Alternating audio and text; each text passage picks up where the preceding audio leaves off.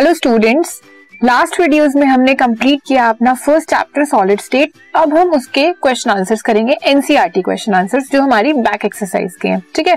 So first question is define the term amorphous give a few examples of amorphous solids amorphous क्या होते हैं और amorphous solids के कुछ एग्जांपल आपको बताने हैं.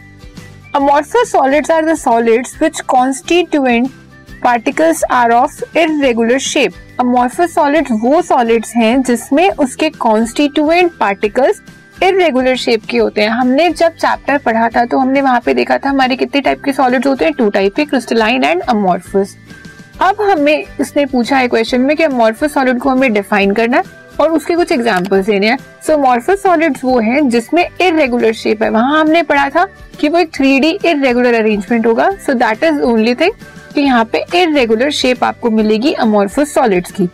And have short range order short range होते हैं मतलब ज़्यादा लंबा इनका अरेंजमेंट नहीं हो पाता। क्यों? क्योंकि वो इरेगुलर होते हैं। The solids are isotropic in nature आपने देखा था कि आइसोट्रॉपिक है नेचर में मतलब इनकी फ़िज़िकल प्रॉपर्टीज़ दोनों डायरेक्शन में सेम होगी।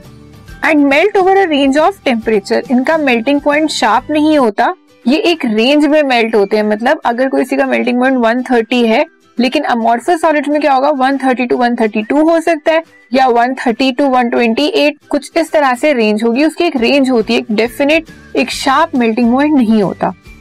Therefore, amorphous solids are sometimes called pseudo solids और supercooled liquids. इसीलिए हम अमोर्फस सॉलिड्स को कभी कभी क्या बोलते हैं? सुपर कूल लिक्विड या फिर सूडो सॉलिड्स मतलब वो एक्चुअल सॉलिड नहीं है बट वो एक्ट करते हैं कि जैसे वो एक्चुअल सॉलिड्स हो।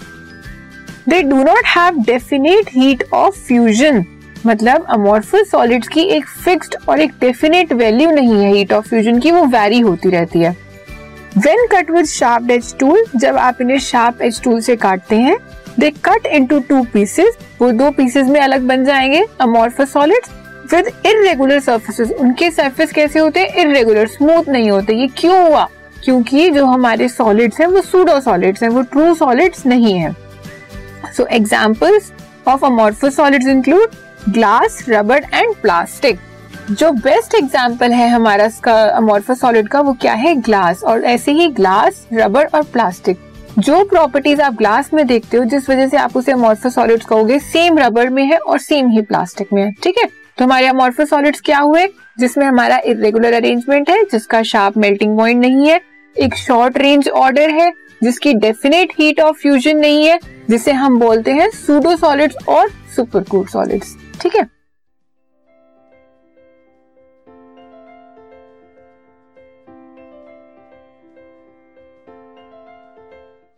This podcast is brought you by Hubhopper Shiksha Abhiyan अगर आपको ये पॉडकास्ट पसंद आया तो प्लीज़ लाइक शेयर और सब्सक्राइब करें। और वीडियो क्लासेस के लिए शिक्षा अभियान के यूट्यूब चैनल पर जाएँ।